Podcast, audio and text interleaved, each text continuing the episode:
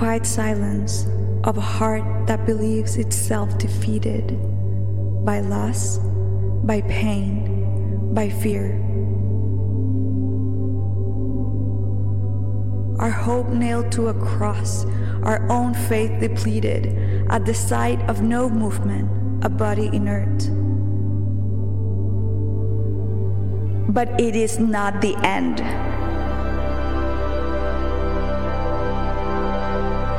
At the sound of the gravestone rolling, a new story has unfolded. Death has been defeated. Our hope is alive. Jesus is alive. We raise our hands in victory. By his resurrection, we are set free. He blows a wind of life and brings us back to the light. He is risen. Our Messiah is alive. He breathes and the darkness trembles. He speaks and our future shines. By his sacrifice we are now saved. By his grace we can all rise. Here rejoicing in the sky. The grave could not hold him. The veil has been torn. Our Christ has won over death, over sin, over ache. By his power all chains break. He is victorious. He is the way. He is the resurrection and the life. And by his wounds, we're made alive.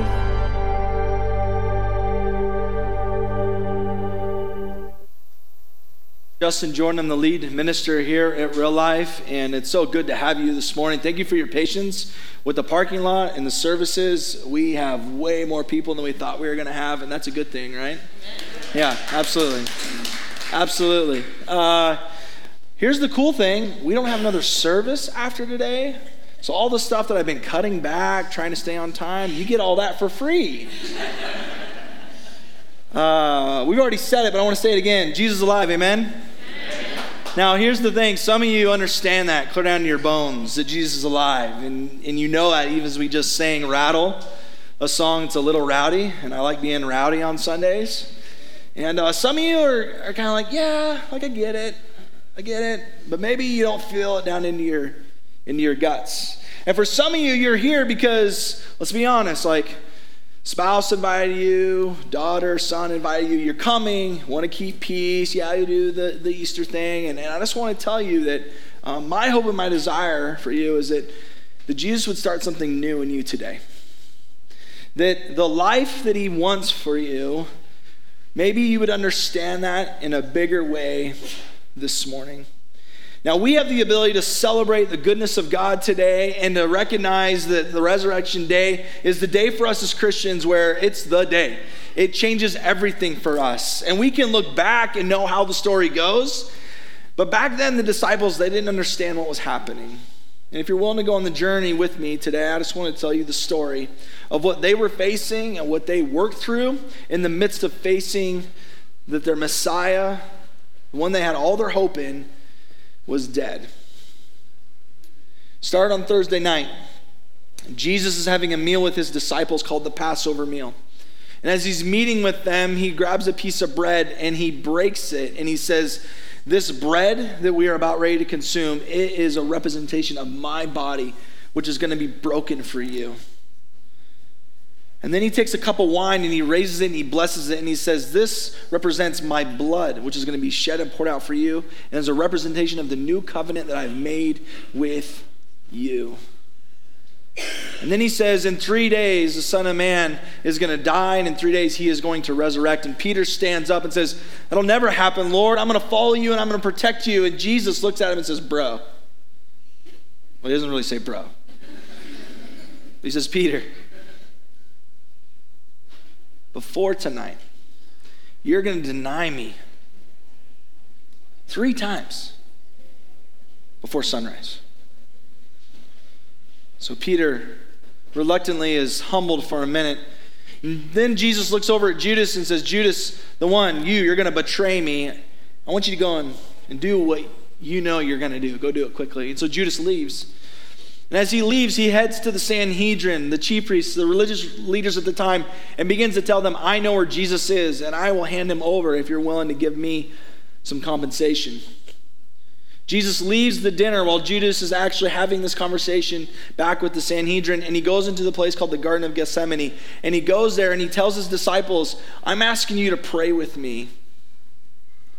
And so he goes away to a quiet place. He grabs three of his closest followers and he asks them to pray with him. And as he's praying, he begins to sweat drops of blood. We know this scientifically to be proven true, that when the body begins to go through severe sorrow and trauma, you can actually sweat blood.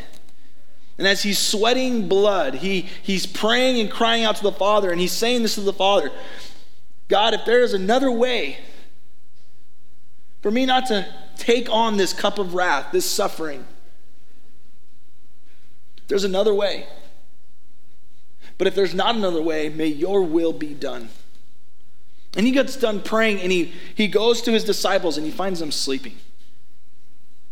He says, couldn't you just keep watch with me for an hour? Couldn't you just pray for me and just be here with me? I'm not okay, is what Jesus is saying. He goes back to pray.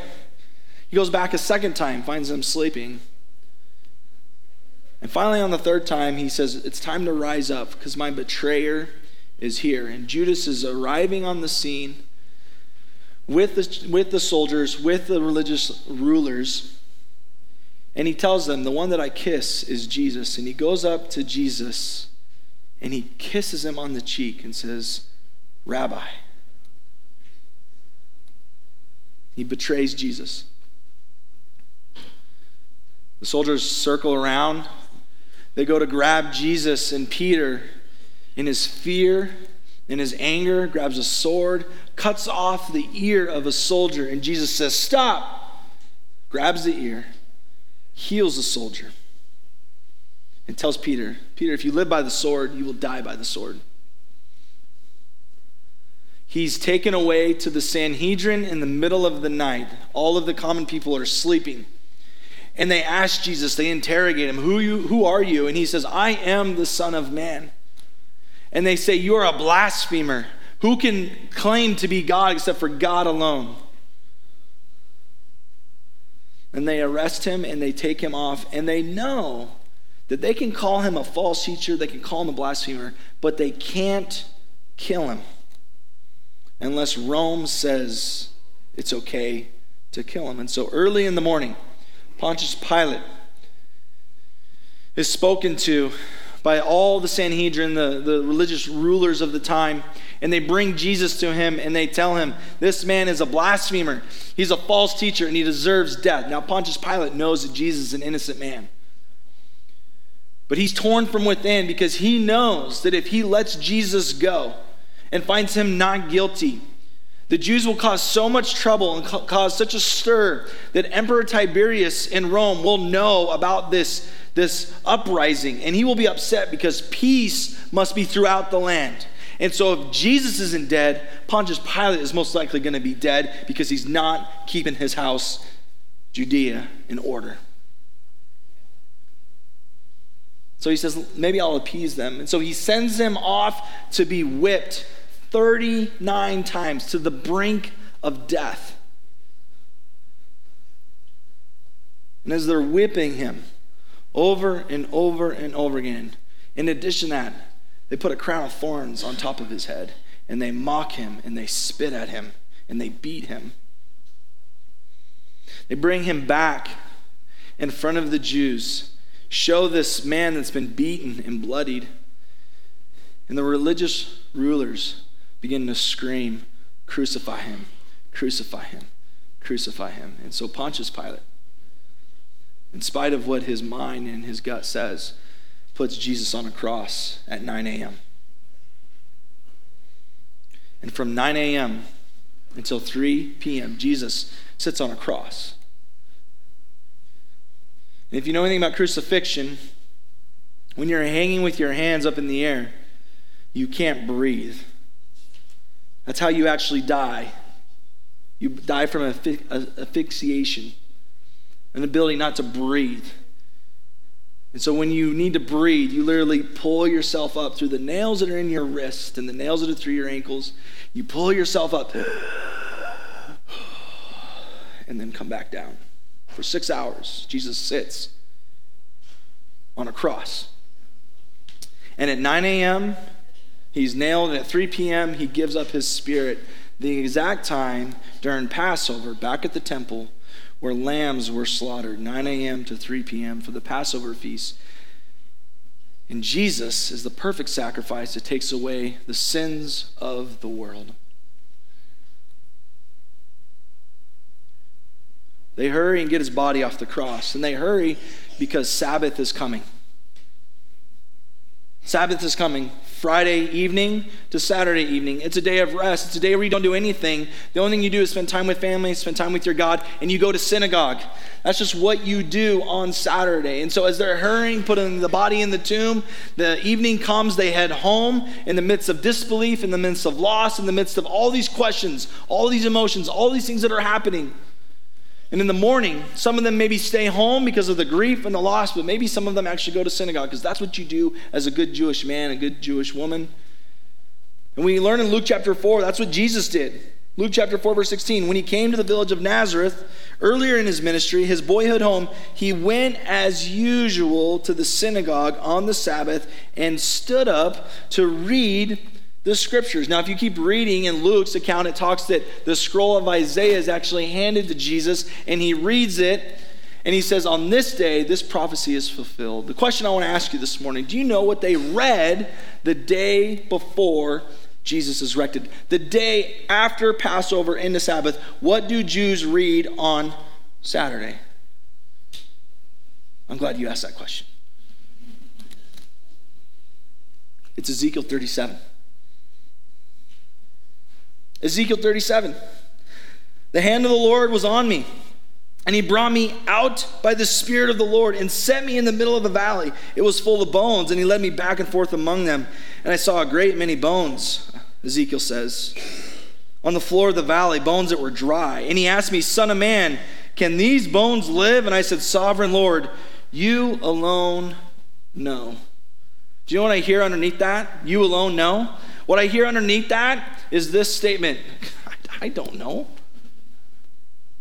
But you alone know. God, you know. I've never seen anybody come back to life.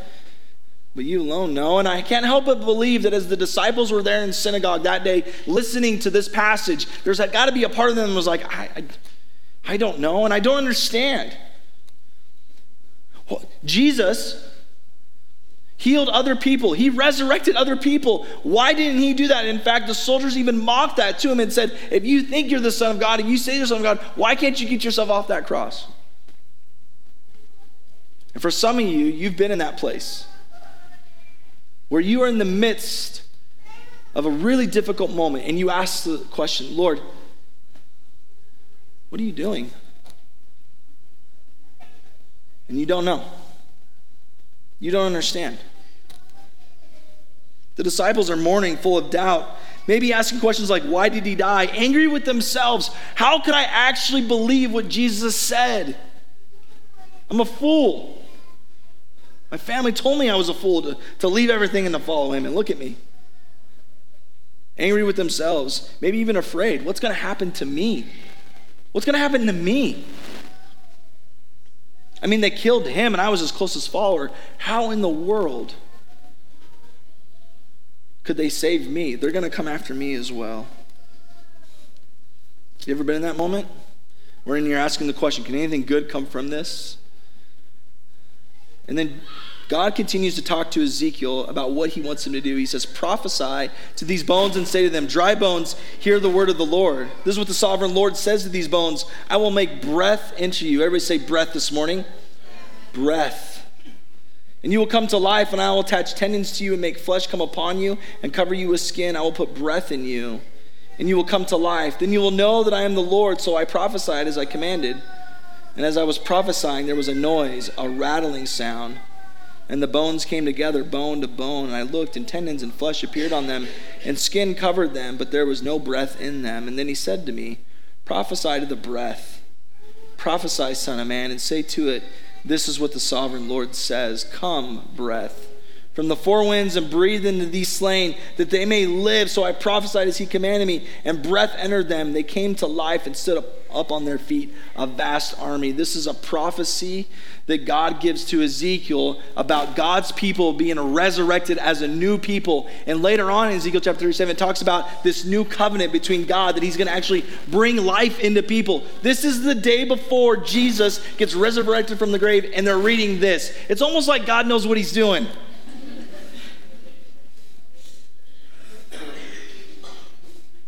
Can these bones live? I don't know. Friend, if you've come this morning and I said, Jesus is alive, amen. And you said, amen. But you don't feel that down in your bones. I want to tell you, Jesus wants to start something new in you today. And the reality is, if there's anything that we can learn about resurrection, it's that resurrection tells us that Jesus meets us amid life's greatest pain. In the midst of darkness, in the midst of death, in the midst of abuse, in the midst of betrayal, in the midst of addiction. It's in the desert that Jesus meets us. It's in these moments where he cries out to you as you cry out to him. All of your pain, all of your questions, all of your doubts, all of your emotions, Jesus can actually handle all of it. And he says, I've come to take on all of that so that you would have new life in me. He wants to meet you in this place. He wants to meet you in the desert. He wants to meet you in the dry bones of your life. Is God okay with it? I think he's okay with it. Because he doesn't want passive followers. He wants followers that are passionate, that are willing to live out of the inside out, everything that they've got given to him. And if you don't have any of that life this morning, Jesus has it available to you. And the way that he has it available to you is simply this. Anybody who believes and has faith and is willing to confess with their mouth publicly that he is Lord, he says that you will be saved. And he asks you to repent, which means to turn around. The self-ruled life you quit living, the Jesus-ruled life you begin to live. And that if you choose to be surrendered to him and to be baptized into him, a picture of you dying to your old life, resurrected in the new life, that he offers eternal life that begins now for you. Now, today, new life begins. Are we awake this morning, church? Do you agree with that? Some of you understand. Some of you are starting to get it. But I just want to throw this out there. The day that we live today, full of excitement and passion, is something that Jesus wants us to live with every single day. Does that mean that everything's always roses? No. But in the midst of Jesus meeting us in our dry bones, meeting us in the desert, there is new life that can be breathed into us, and that we are supposed to approach life with a passion and a life that only comes from him, from Jesus. I was reminded of this in the midst of March Madness this year. How'd your bracket go this year? Go good? How many of you guys were yelling at the television during March Madness? Maybe in excitement or more in disappointment. No, right? Opening day baseball. Any baseball people here? Yeah, baseball started. It's good time, good season. We're excited. We had spring football yesterday, y'all. Right? You go, yeah, it's still not the same. We got 4 months until real football comes. We're in the desert right now, right? But I just want you to just go with me here for a second. If Jesus is everything to you and you believe he's giving you new life, do you live with the same amount of passion and excitement about Jesus and what he's doing in you and what he's called you to as you do when you cheer out to your favorite sports event that is honestly a game? And I'm a competitive dude. Don't watch the videos of me coaching baseball. You may not, is he a pastor? Is he a preacher? I am, but I'm just as passionate on Sunday as I am watching a dang game where I'm watching kids grow up into young men. That's how it should be, right?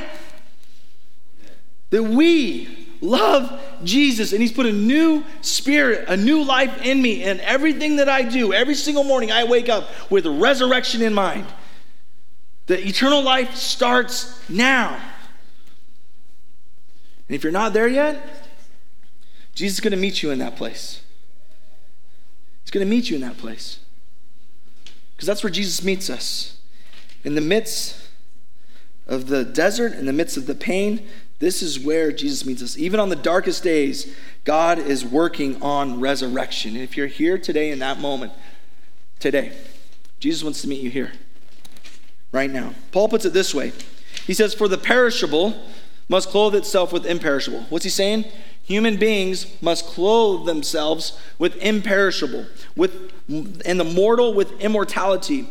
When the perishable has been clothed with the imperishable, and the mortal with immortality, then the saying that is written will come true. Death has been swallowed up in victory. Yeah, we're starting to get there. Starting to get there. Verse 55, Paul goes on to say, where, O death, is your victory? Where, O death, is your sting? The sting of death is sin, and the power of sin is the law. But thanks be to God, he gives us the victory through our Lord Jesus Christ. Yes! We're getting there. Therefore, my dear brothers and sisters, stand firm. Everybody say, stand firm. Stand firm. Let nothing move you. Always give yourselves fully to the work of the Lord, because you know that your labor in the Lord is not in vain. Some of you are not standing firm, and you're starting to go back to the old way. You're starting to go back to the old life. And I just want to tell you, resurrection is not found in dead places. Jesus will meet you in the dead place, but he doesn't keep you there. He takes you into new places, into new mountaintops, in the journey. And so quit going to the dead places. Quit going to those places that brought you death and sin and darkness. Don't go there, because you're not going to find Jesus there. He's not here in the tomb. Why do you look for the living among the dead? And some of you have to start saying no to relationships. And you've got to decide that Jesus is enough. This Resurrection Sunday, that Jesus is enough. That he's conquered sin and death, that he is enough. You're not going to find new life in dead places. And some of you aren't experiencing that full life because you keep returning to the tomb. He's not there. So would we be willing to hold on to what Jesus has for us today? The mission he has for us today. Those that claim to be followers of him. Romans chapter 6. Paul says, if Christ is in you, then even though your body is subject to death because of sin, the Spirit gives life because of righteousness. What is that? Right living. And if the Spirit of him who raised Jesus from the dead is living in you, he, this is important, he who raised Christ from the dead will also give life to your mortal bodies because of his Spirit who lives in you. What's Paul saying? The Spirit that resurrected Jesus from the grave is alive and at work in you. And the world is looking around, looking for all of the wrong places for the life that Jesus has for us. And you have the Spirit, the thing that satisfies your soul. Jesus' Spirit inside of you, life in you. And that reality, Jesus is saying, I need you to share that with the world. The Spirit that resurrected Jesus, it's in you. And you've got to share it with the world. We all have to share it with the world.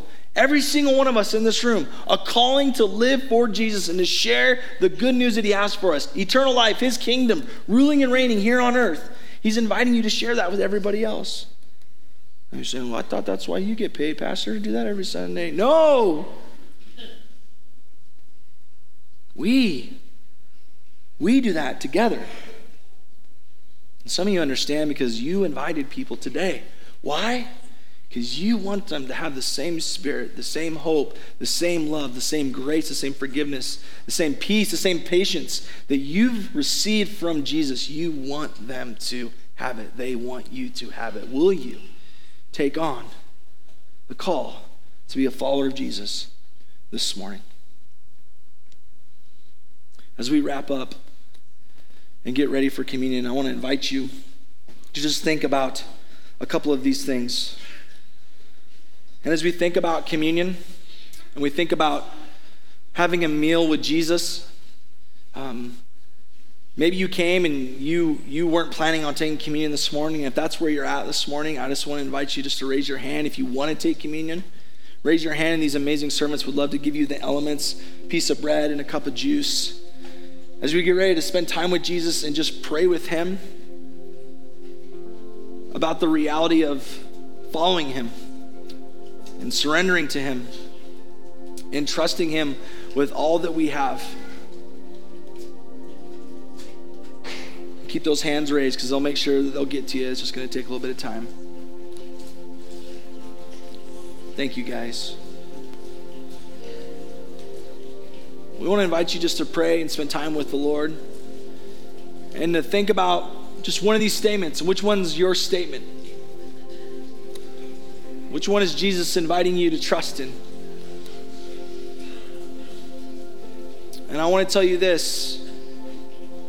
For any of you that feel like today's the day where you need to surrender your life to Christ, or maybe you need to recommit your life to Christ, that you've wandered and now it's time to come back, that you've got dry bones, a dry life, that you're in the desert, and you're ready to turn back around to Christ. And if you feel called to be baptized, we'll baptize you right now. And you're saying, well, I didn't bring any clothes. That's okay. We got towels. We got shirt. We're ready for you. And Jesus ordained this day for you to follow him. And we've had multiple people in our church that have just gotten up with all their clothes on and gotten in. So if today's the day for you to surrender to Jesus, submit and surrender and follow. Start new life in him. Start eternal life today with him. I want to invite you to bow your heads and have a conversation with Jesus as we get ready to have communion. Let's pray.